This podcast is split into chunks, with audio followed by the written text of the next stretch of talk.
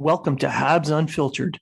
This independent podcast is featured on The Hockey Writers and iHeartRadio, bringing you honest and unfiltered entertainment and discussion on the Montreal Canadiens and hockey news. Your hosts, Matt Smith, Treg Wilson, and Blaine Putvin, are proud to be one of your trusted sources. If you are talking about it, so are we.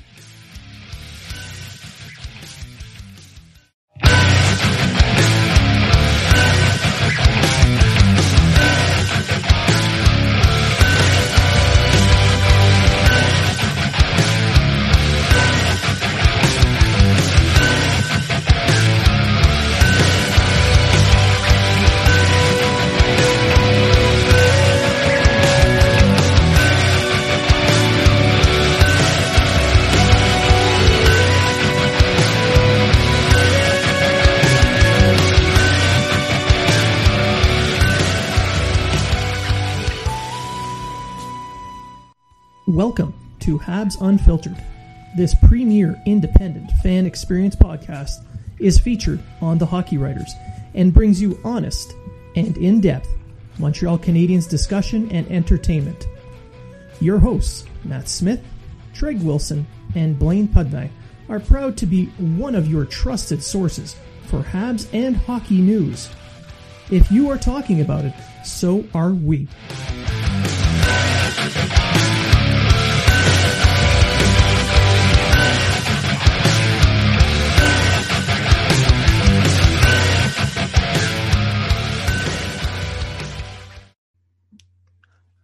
Welcome to episode 119 of Habs Unfiltered. I'm your host, Blaine Putvin. We have a special episode today with former QMJHL enforcer with the 2007 President's Trophy champions, Lewiston Maniacs, Tristan Manson. Tristan went on to have a career in senior hockey and later joined the Royal Canadian Navy playing military hockey. His family is well known in Nova Scotia as his father and both brothers have all played major junior or high-level hockey. Most of all, they are simply good people who give back to their community and are an example of hockey diversity coming from a mixed background. We will talk Leafs, Habs, share stories, and talk about the code. This is going to be an interesting episode. Please stay tuned. And before the episode kicks off, I'd like to talk about our sponsor, Manscaped. We're in the thick of a winter storm. It looks like 1 to 3 inches are in the forecast when you trim that hibernation bush that's taking place in your pants. Luckily, our partners at Manscaped specialize in products to make sure you're walking around town with beautiful snowballs. Manscaped is here to provide you with the best tools for your grooming experience, offering precision-engineered tools for your family jewels. The Lawnmower 3.0 trimmer is the best hygiene tool for the modern man. Because of their ceramic blade and advanced skin-safe technology, your snags on your snowballs will be reduced. The trimmer is also waterproof, so you can trim in the shower or jacuzzi if you're a savage. Manscaped's Performance Package is the best buy of 2021. The Performance Package comes with the new and improved Lawnmower 3.0, Weed Whacker, Ear and Nose Hair Trimmer, Performance Boxer Briefs, and a travel bag. Have you ever noticed how nasty nose and ear hair is? In fact, 79% of partners polled admitted that long nose hair is a major turnoff. Might as well use the best tools to do the job. The bundle also comes with Crop Preserver Ball Deodorant and Crop Reviver Ball Toner.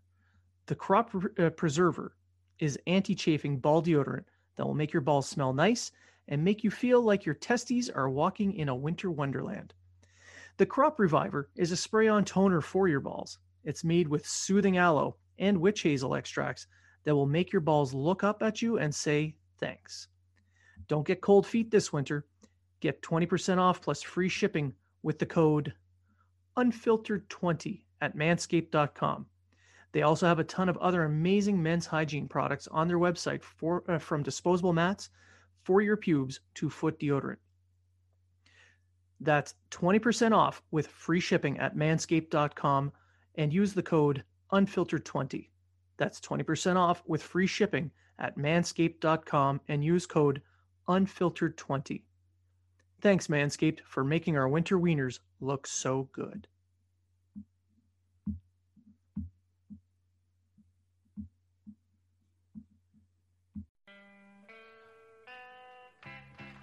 Are you in the market for quality sticks and equipment you can afford? There is a no-frills, no-nonsense company that wants to provide that to you. No Name Hockey.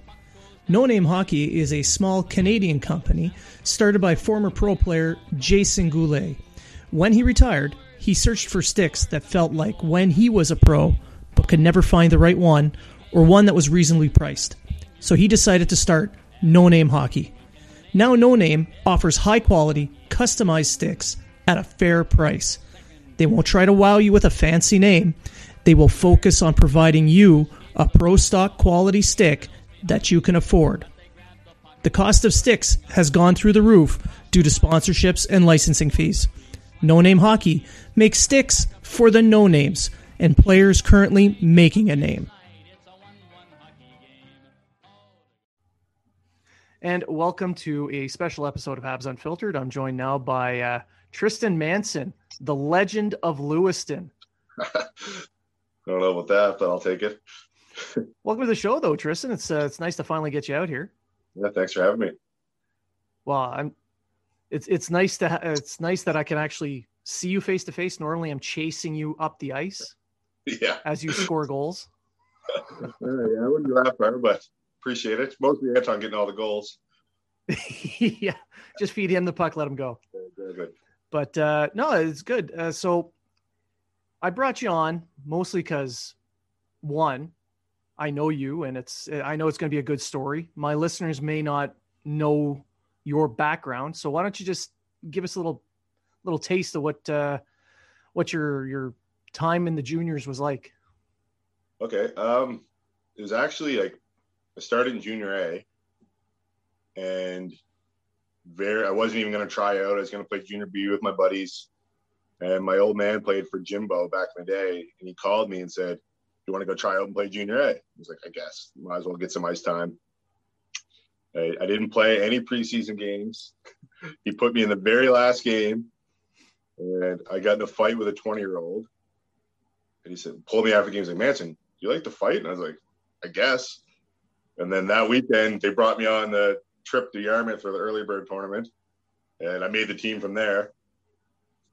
And about halfway through that year, I got scouted by Shawinigan. They called me up to go. They wanted me to come up for a week and just to see how it went. And I went up and I practiced for about a week.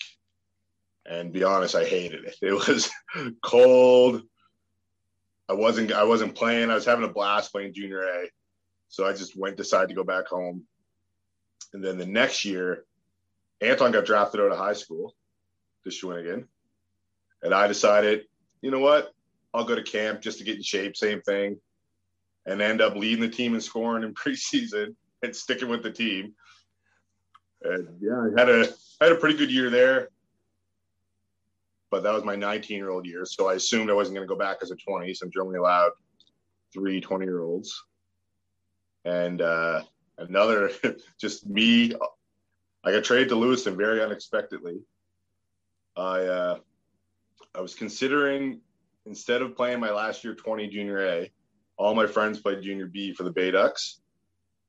Yeah. So I decided that I was going to go play there with them because then I'd get an extra year and I could play until I was 21 with my buddies. And literally the day that I made that decision, my dad called me and said I got traded to Lewiston. So I went down to Lewiston. I missed all the training camp. I think I played one preseason game. And then, yeah, we had an unbelievable year that year and went to Memorial Cup. So that year, from what I remember and from some of the stories your dad and your brothers have told me, you have become basically the mayor of Lewiston. Yeah. Based on the popularity of your play and the fact that you would not back down from any fight. Yeah, it was I was popular pretty quick down there. And they brought me in as a fighter. But the year before, I pretty much only fought like middleweight guys. But the one like heavy, like real heavy that I fought was Olivier Legault, who was on Lewiston's team the year before. I did like really well against him. So I think that's what bumped me up to fight all the heavyweights that year. So there was Kevin Cormier in the league, Tim Spencer, a bunch of other really tough guys. So just started fighting down there, and the fans loved it. They put I had a sign behind the penalty box that said Manson's Mansion. For that down. Yeah, I loved it down there. The fans were amazing. So what was it like? What was it like to get into that Memorial Cup tournament? Where was it held as well? Vancouver. It was in Vancouver. So you got a free trip to Vancouver, go party with the boys. Oh, that was amazing. We swept every series in the playoffs except for the one game we lost in overtime, the Mooseheads in the second round. So we had like 2 extra weeks off. So we were practicing, like we kind of, it was our downfall. I feel like we got to the Mem Cup. We won the first game. We beat Medicine Hat. Then we lost to Vancouver in overtime. And then we lost to Plymouth twice and got put out. But leading up to Memorial Cup, we didn't lose one game if we had a lead going in the third period. Memorial Cup, we lost 3 games. We had a lead going in the third period. So did you guys chirp David Perron, your teammate, for not scoring enough goals in those games or what? He was actually one of the few guys that was amazing during that tournament. Like that's put him on the map, made him first rounder. I'd say like he had an amazing year. I think he was like a 9th round pick to the Q. Like yeah. Nobody really expected much out of him. And then he just dominated the whole year. Then went to the show the next year. Like he played 1 year junior. But yeah, he's a great guy. Last year when they won the cup, he flew all the boys that weren't in Quebec up and put us in a hotel for a Stanley Cup party.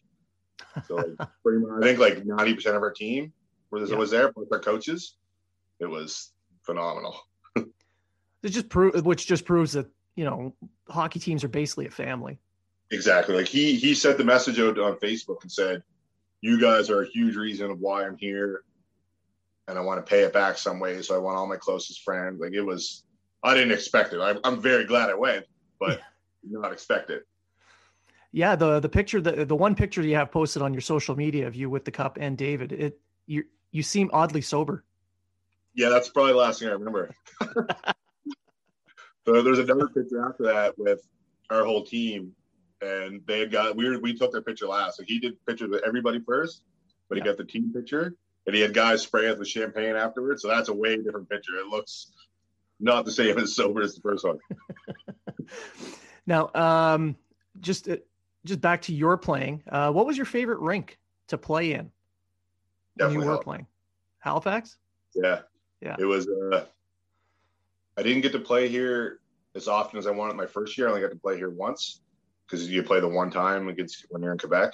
Yep. Then when it came to Lewiston, I think we played like here 5 times, and we played in the second round of playoffs. So I loved it. The atmosphere there, and if I had to pick a close second, it'd be Quebec City. That place was wicked. The old, yeah. We played Quebec when I was in Shawinigan. The second round of playoffs, they had Radulov, Esposito. They won the Mem Cup that year.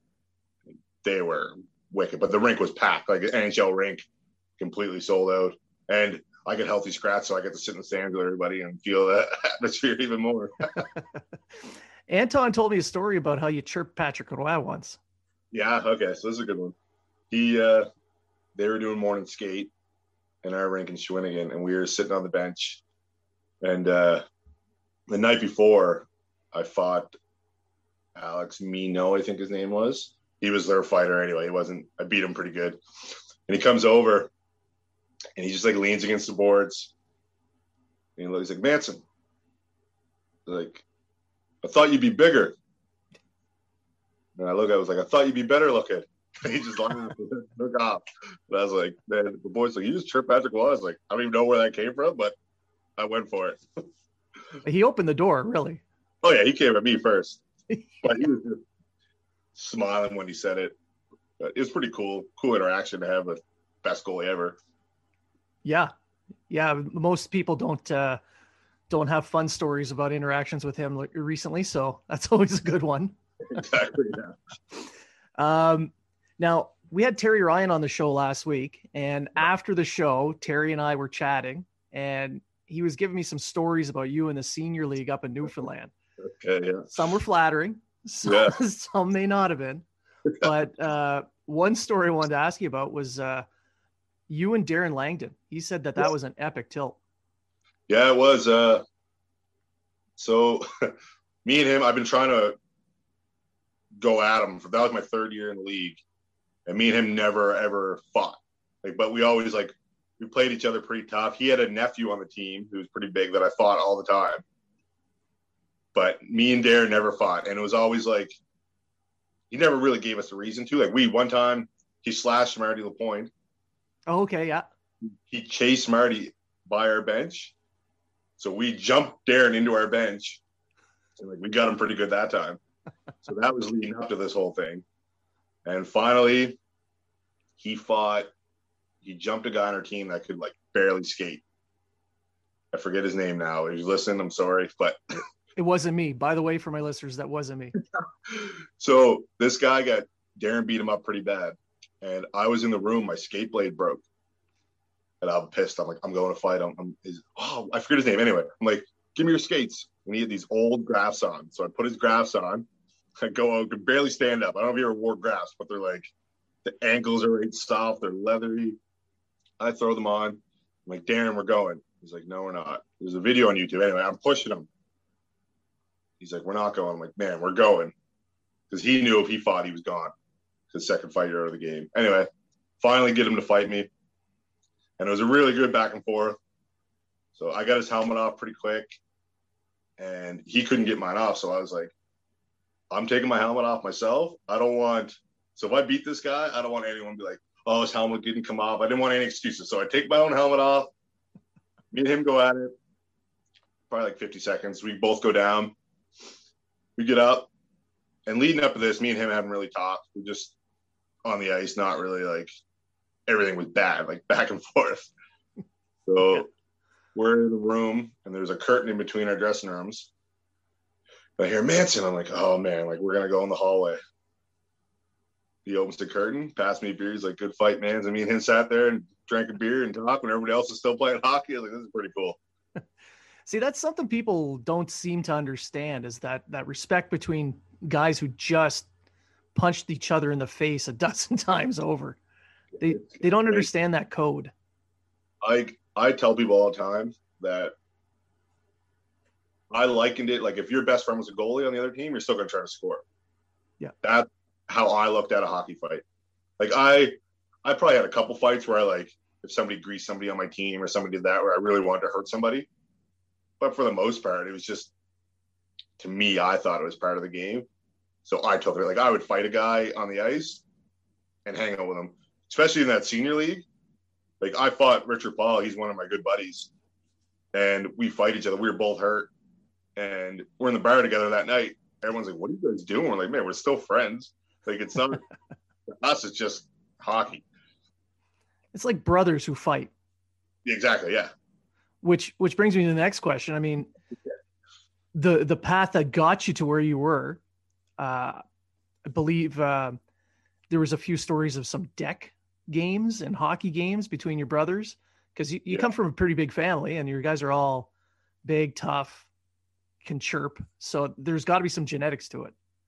Yeah, we used to play. One of us would go in nets, and the other, we'd have a tournament and we'd play, and we would just play full body contact. Mom would hear. She's like, I would hear the bang of the hose, and I'd wait, and somebody would come in the hose crying because somebody threw a stick, somebody punched somebody, somebody did that. And then when that didn't solve it, we had a sunken living room. We'd go down there and go helmets and gloves.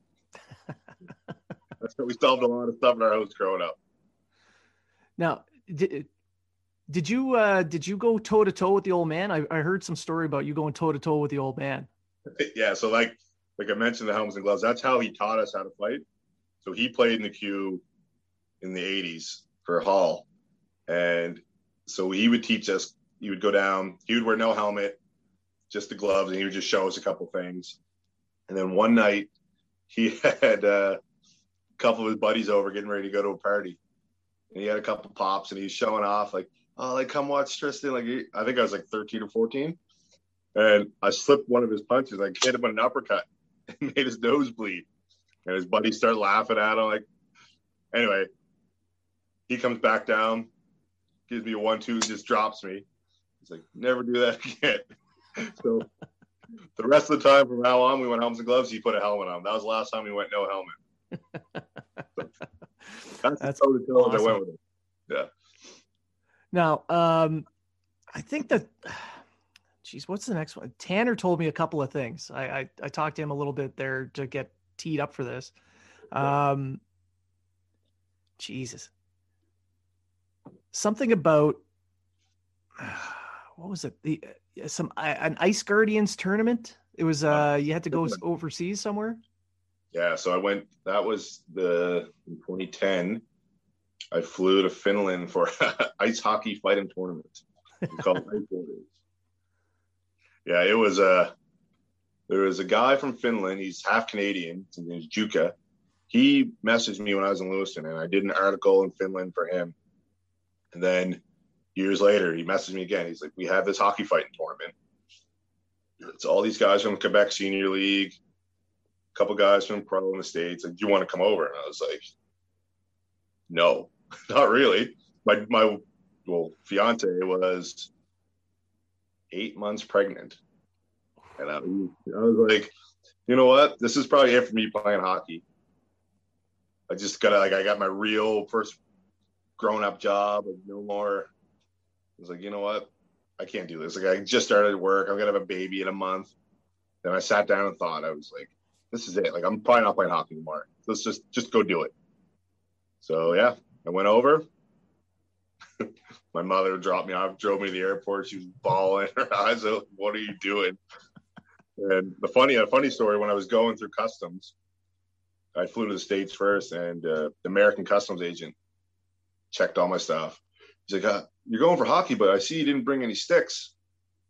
I was like, yeah, I'm going for a hockey fighting tournament. He's like, excuse me? He had like a strong Texas accent. They're like, yeah, I tried to explain to him. He was just shaking his head. He's like, you Canadians and hockey are crazy. So, yeah, I went over there. I finished. I lost in the semis. They made me stop because I had a concussion. Find out after the whole tournament that pretty much all of us had concussions. And I made some good money, and it was a good story, like something I could say I did, and not many people did. So basically it's the basic premise of Goon too. So exactly, yeah. Did you get any free swag off of Jay Baruchel for this, or? No, I should have actually. I should have messed with them. I knew they filmed some of it here, so yeah, it should have been something. I have experience. You could ask. Yeah, it was pretty crazy. Like the setup, they had it set up like a UFC event. There was like a little square. We skated out. There was flames going by. There was a rock concert on the ice with like cheerleaders and stuff. It was crazy. I'm glad I did it, but looking back now, yeah, I wouldn't do it again. So, what's your take on today's game? The with fighting having the instigator rule and all these cheap shots. What's your take on it? Like,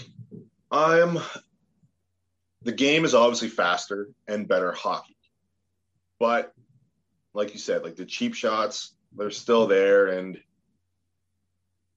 fighter, like, I don't think you need a goon anymore. Like, I don't think, like, my role back in the day, I don't think you need that. Like, you still need guys that can play it because the hockey's way too fast.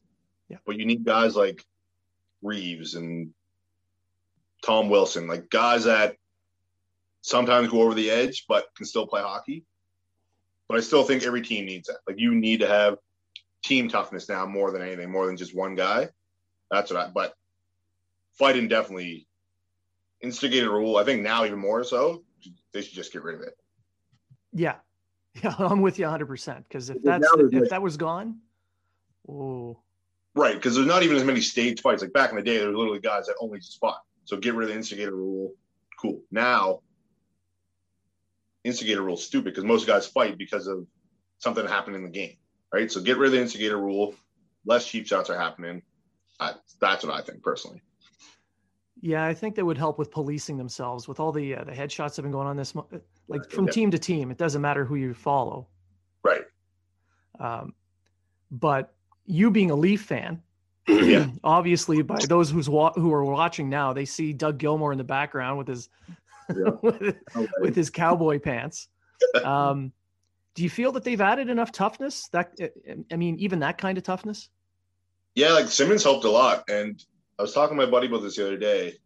It hurts that he's out right now, but he wasn't always a fighter or like a tough guy. He was a first liner, and he came to Toronto, and he feels like he accepted that role. Like, I kind of thought he was just going to come in and slow down, but I feel like he came in, he's like, you know what, this is the role I got to play for this team, and he's doing a great job. Plus, he's putting up points, or he was putting up points. So yeah, I think their D, like Bogosian back there, helped. Muzzins plays on the edge a little bit, so those guys are helping.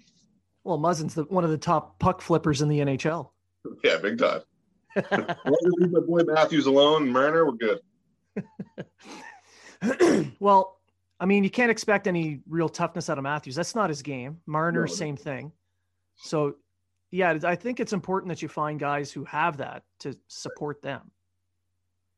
He's been hitting a bit more this year, though, than usual. Well, yeah. He threw 2 hits. Yeah, that's more than usual.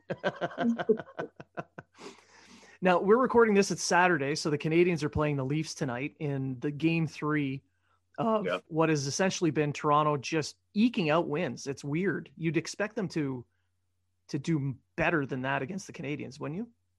Montreal, like, they surprise me. I don't watch them very often, obviously, but they are – like, I felt like both games so far, the start of the game, all over Toronto. It's just like Toronto just sticks around, and they have more. I think Toronto has more talent. We can both agree with that. High end talent, yeah, absolutely. So Montreal speed. I feel like both games so far, they've been all over Toronto to start the game. Toronto hangs around, does enough, and then the talent takes over at the end, which isn't always going to be there, especially like playoff time. They need to play a full game. They can't rely on the talent to get them through everything is what. So like Montreal easily could have won both of those games. But. Yeah. Now someone in the mainstream media mentioned how, it was Bieksa. Bieksa mentioned how Toronto's built for the regular season. Montreal's built for the playoffs. Do you kind of feel that way? I agree with that. Yeah. I want Toronto to play. Even when I watch them, they're still winning games. Obviously they're having a great year, but watching them play, they can do more. Like, I don't want to like ask for more, obviously, because they're still winning games. But like you watch and play, like I feel like you guys can give us a bit more. Like play a full game. I haven't seen them play a full game yet. Yeah. I've watched a few games of the Leafs playing against other teams, like Edmonton. Yeah. Like that game against Edmonton, where it was a low-scoring affair. I thought they played better in that game than they had in most other games. Yeah. And they're relying heavily on the power play right now. With also, once that stops, you could be in trouble. Well, when your power play is scoring almost once every second power play, I can see why. And they do get a lot of convenient time power plays, so it helps. Yeah. Not saying it's fixed, but you know. Yeah. And Montreal is the highest penalized team in the NHL. So the third game should be, I would expect, quite a few power plays for Toronto. Yeah. That kills them. Like it takes the momentum Montreal has.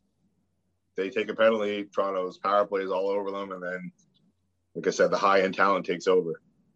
Which I'm sure you love chirping Tanner with, being that he's a Habs fan.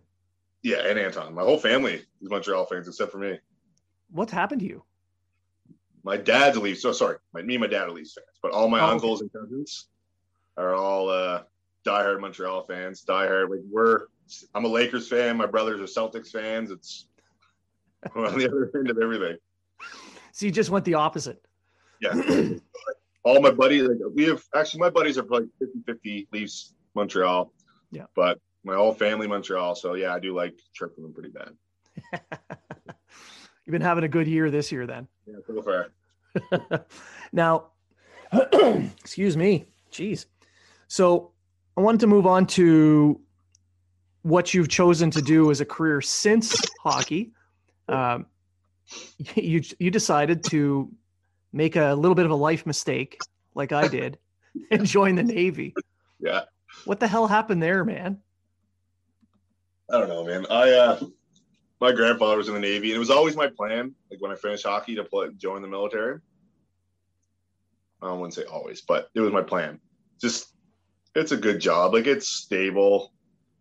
I get to, well, used to be able to see the world. Now I get to see the boat all over the world. Yeah.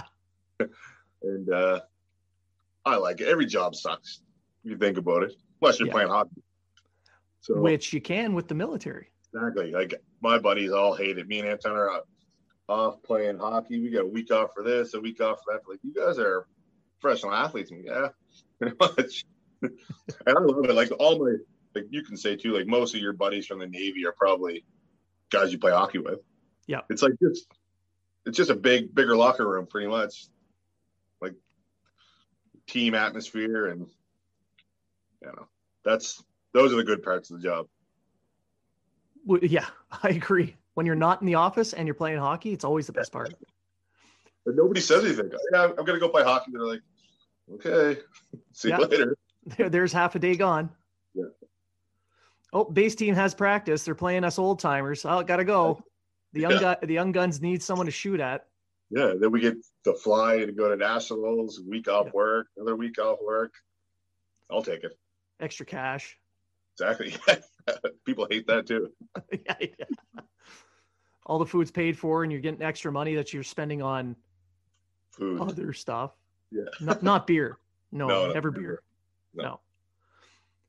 But what is that? Like, so I've mentioned it a few times on different shows throughout the last couple of years, but to have someone else who's played that, what kind of level of hockey have you seen out of this military hockey? It's getting better every year, man. Like, when I first got in, I was like, oh, we're going to dominate. We're just going to, and we kind of did. But like, every year, like, you see guys, like, more guys are leaving junior and coming to the military. So like, the hockey's getting better every year. And there's faster guys. There's not even just guys playing junior, just guys that play hockey all the time and they're joining the military. And hockey's it's definitely getting better. I remember when this is a ball hockey example, but the military team used to be in our ball hockey league.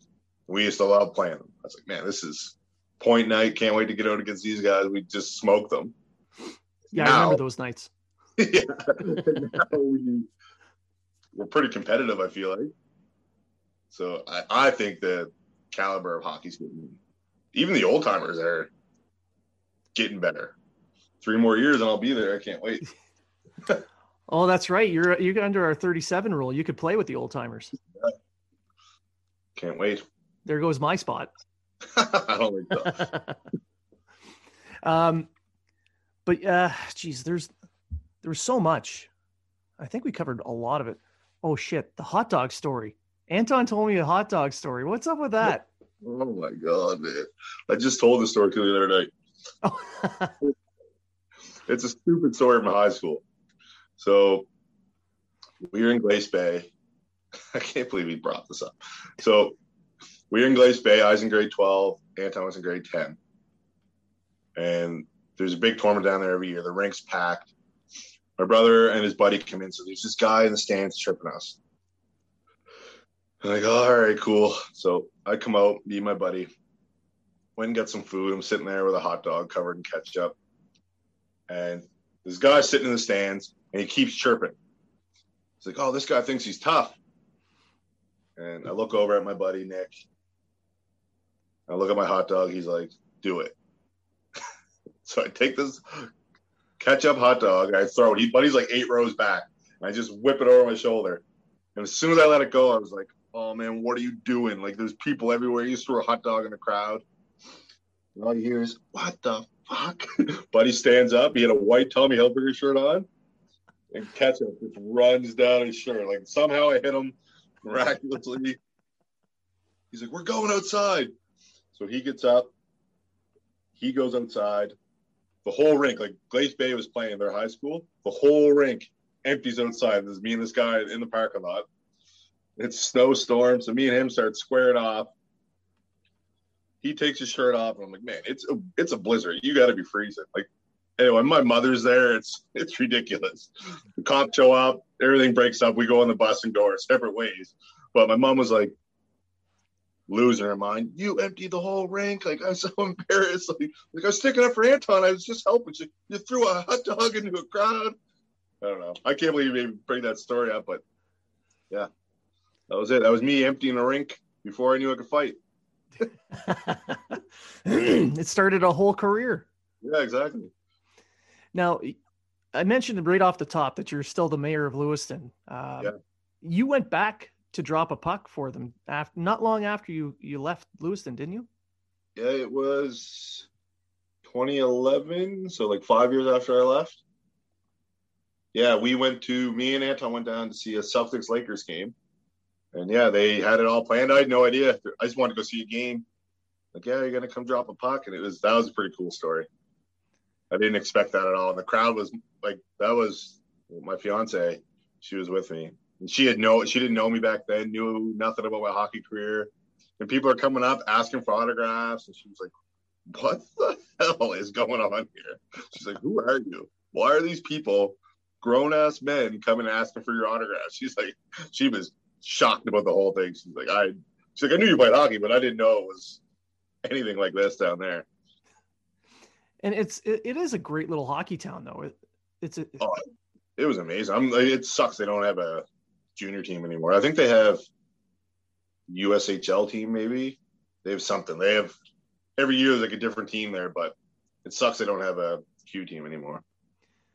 Yeah, that was a money thing, I think, wasn't it?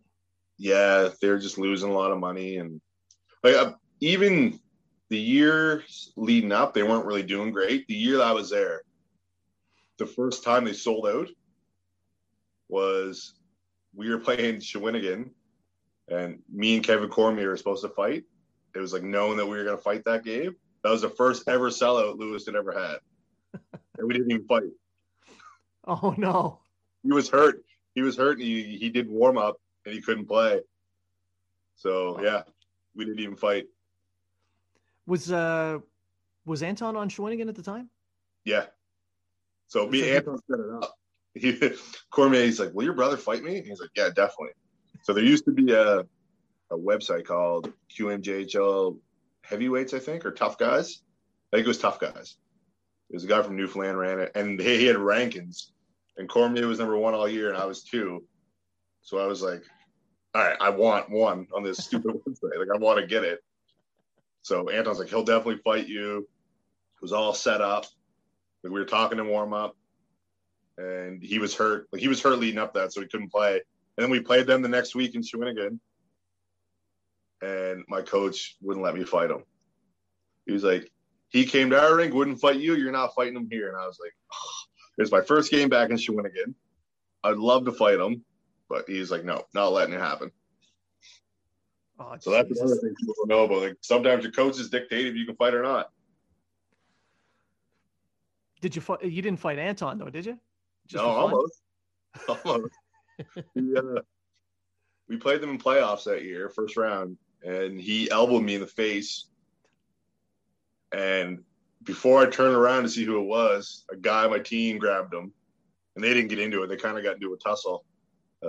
Jakob Bundle, Slovakian. He lives here, actually. He lives in Halifax now. But, yeah, they kind of get into it, but we never fought. But I still have a newspaper article. It was from the Chronicle Herald, I think. And they asked me and Anton who would win in a fight. And Anton admitted that I would. So I got that kept just in case. You have it framed and you bring it on to every Christmas dinner. Remember this? Yeah. Still true, man. Still true. Yeah. So we've played together a couple times, and the last time I think it was the Hockey Helps the Homeless tournament. Yeah, I got my video on that, actually. That's right. Yeah, same here. Nice. So getting to play with you and your brothers, that was pretty neat. Having your old man chirping us from the bench, that was epic. And that's the kind of thing that I think a lot of people overlook with hockey is how we do a lot of work to help out. Right. Now, from that tournament, there was a little bit of a kerfuffle with Jess Allen afterwards, and I think you nailed her. You nailed her pretty good with your posts on social media, talking about the so-called white boys in hockey. Exactly. Can you give us a little bit of a background on that? Yeah, just like what she said that I forget exactly what she said, but I just that hockey was a privileged white guy sport, and the guys are just what were the bullies? Was it bullies? Yeah. She said or something like that. Yeah. Which, let's be honest, hockey is a predominantly white sport, but there's people from. I played hockey with people from every race and background, and it's like you can't judge a group of people on your experience with one like group of guys. You know what I mean? Like there are some guys like that out there, but for the most part, like mostly all my buddies I know are from hockey in some sort, which obviously there's a lot of good guys in it doing a lot of work like that. Hockey helps the homeless. We raise how much money? Like hundreds of thousands, especially around Canada. Yeah. That's this Halifax community of hockey players giving back. Like we get hoodies out of it, but we don't really get anything from it. Like we all raise at least $500. Most guys go over, and it's just to play hockey with your buddies. Yeah. Like it's a good community, and I still can't believe she has a job after that, but whatever. Yeah. Yeah. Well, I don't. Yeah, no, I can't. I no. Yeah. But yeah, and I agree. The hockey community overall is it's the same as the rest of Canada. You're gonna have dicks, and you're gonna have most of them are just great people. Exactly. Yeah. Oh yeah, there's definitely dicks that play hockey, but the majority of them are good guys. Unless we're all just dicks, I don't know. I try not to be, but I don't know. Every now and then. Yeah, exactly. And that just to bring up the Hockey Helps Homeless a little bit more, because for those watching, I've got their jerseys up. I try and help them out. It's not a paid advertisement for them, but I mean they are a great group. Oh, 100%. Especially when they bring NHL alumni to cities all over Canada, so you can get Doug Gilmore posters autographed. Exactly. Yeah. Like so, I was very I wouldn't have been home anyway. I was deployed, but disappointed that I was still going to plan on helping out somehow this year. I was disappointed they didn't have it, but obviously during COVID, it's impossible. Yeah. But yeah, that was something I look forward to. It was amazing every year. Oh yeah. We had the first year, and he was a beauty. Who was on your team? Awesome. Who did you have? Brad May, the first year. Oh, jeez. He he'll message me on Twitter after that terrible shooting that happened. He messaged me on Twitter. He's like, "Hope you guys are safe. Heard what happened." Then he messaged me another time, saying, "Oh, I'm in Halifax. Want to hang out with you and the boys?" Last year before the tournament, he's like, "I know you're on the same team, but he's just a genuine, another guy, just a great guy." He not just "Oh, I'm an NHLer. I'm here, in and out. See you later." He cares. You know what I mean? He's just a beauty. I consider him someone I could mess with right now. I feel like he'd answer all right, here we go. I don't know. It's hockey players. Great they got the best hangover cures too. He was drinking. This is wild to me. Tequila all night. Yep. I showed up at the rink the next day. We played at 8:00. He was there at 7:30, fully dressed. We're all dragging our gear in. He's fresh to the days. I'm what are you doing? He's "Oh, I just drank tequila, so I'm fine." I'm "No, man, that's the opposite. You drink tequila, you should not be fine." He's "I just drink pure tequila." So I'm "All right, man, I'm not trying it, but that's what works for you. It works for you." I know Danny, the manager of the bar that night, had to make special trips to go get enough tequila. Yeah. He's a machine. Oh, that was wild. No, those are great tournaments. I mean, I had my shoulder separated by one of the NHL alumni. He popped it right back into place and sent me on my way. Wow. So that's always a fun time. Yeah. Yeah, it's just cool. You can just see you got on the ice with those guys. Yeah. Yeah, watching Rick Vive dangle guys. Yeah. But yeah, some of them can still move too, which is crazy. Like killer Doug Gilmore, he was ripping it up. He was flying, which is good. A couple of them are like how'd this guy play? But whatever. Yeah, they age. Yeah, exactly. I know the feeling. Yeah. But that's pretty much. I think that's pretty much that covers a lot. I mean, I'm glad you came on here. I've been wanting to get someone who's had your background in hockey on the show to kind of explain to some people that the need for the code is still there. Oh, 100%. So you can take away fighting, but it's always going to be in hockey.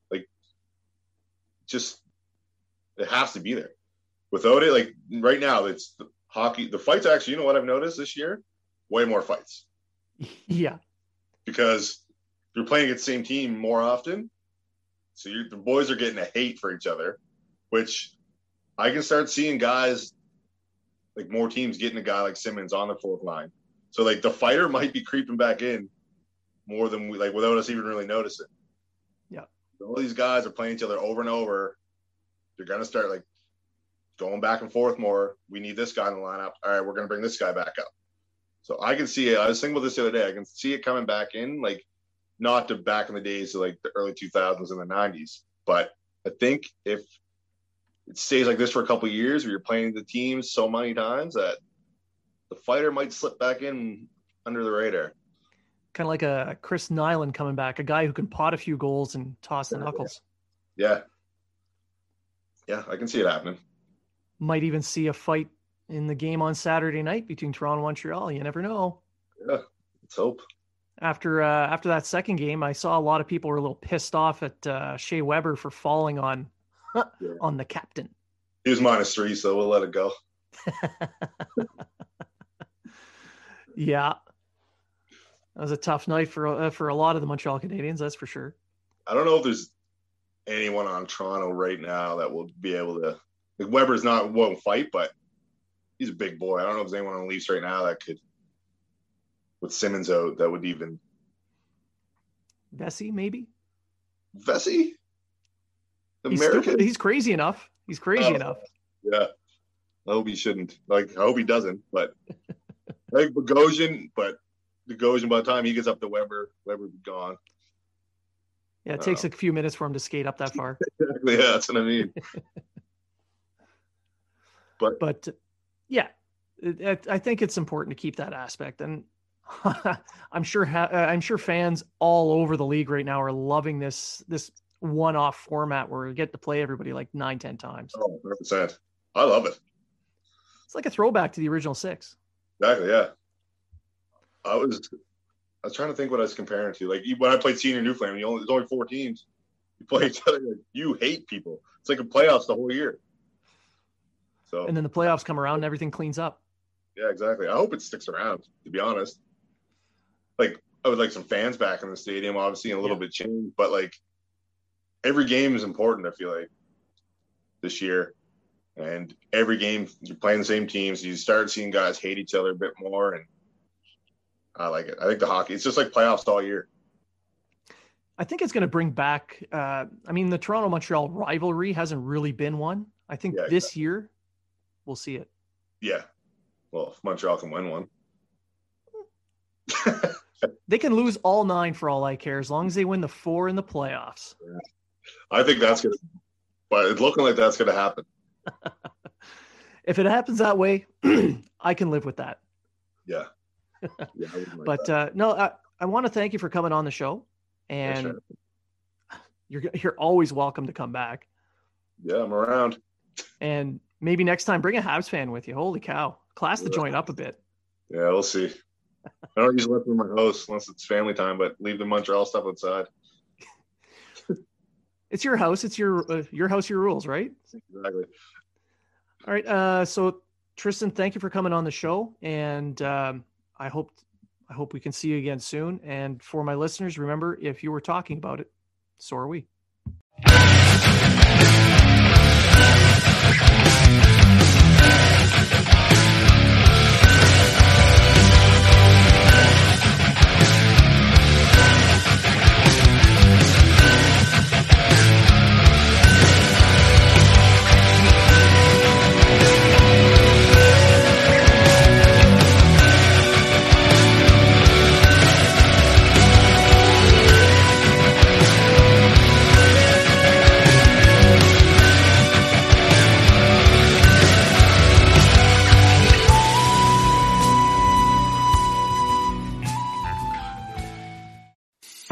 I'm Matt Kundle, host of the Sound Off Podcast, the show about podcast and broadcast. Since 2016, we've been speaking with amazing people who have populated your ears for decades. Legendary broadcasters, research wizards, talent experts, podcasters, voice talent. Almost 400 stories, all for free. Subscribe or follow the Sound Off Podcast on Apple Podcasts, Spotify, Amazon Music, or at soundoffpodcast.com. The Story of People podcast is now available on the Crier Media Network. The first 5 episodes are here and feature some incredible guests that fit into one or all 3 of those categories. Ready? Tara Sloan from the San Jose Sharks Undercurrent podcast at NBC Sports. Marianne Iveson from Iveson Voice and the Let's Take This Outside podcast to talk about the world of outdoors as well as voiceover land. Ariana Hunsicker, future Canadian Paralympic swimmer, already winning tons of awards for this country. Scott McGregor from the Hot Wallet podcast to dumb down the world of crypto, Bitcoin, and NFTs so you don't have to. And Jackie Holowati from Climate Pledge Arena in Seattle, Washington, the first net zero carbon certified arena on the planet. Wherever you get your pods, wherever you watch your pods, and on the Crier Media Network.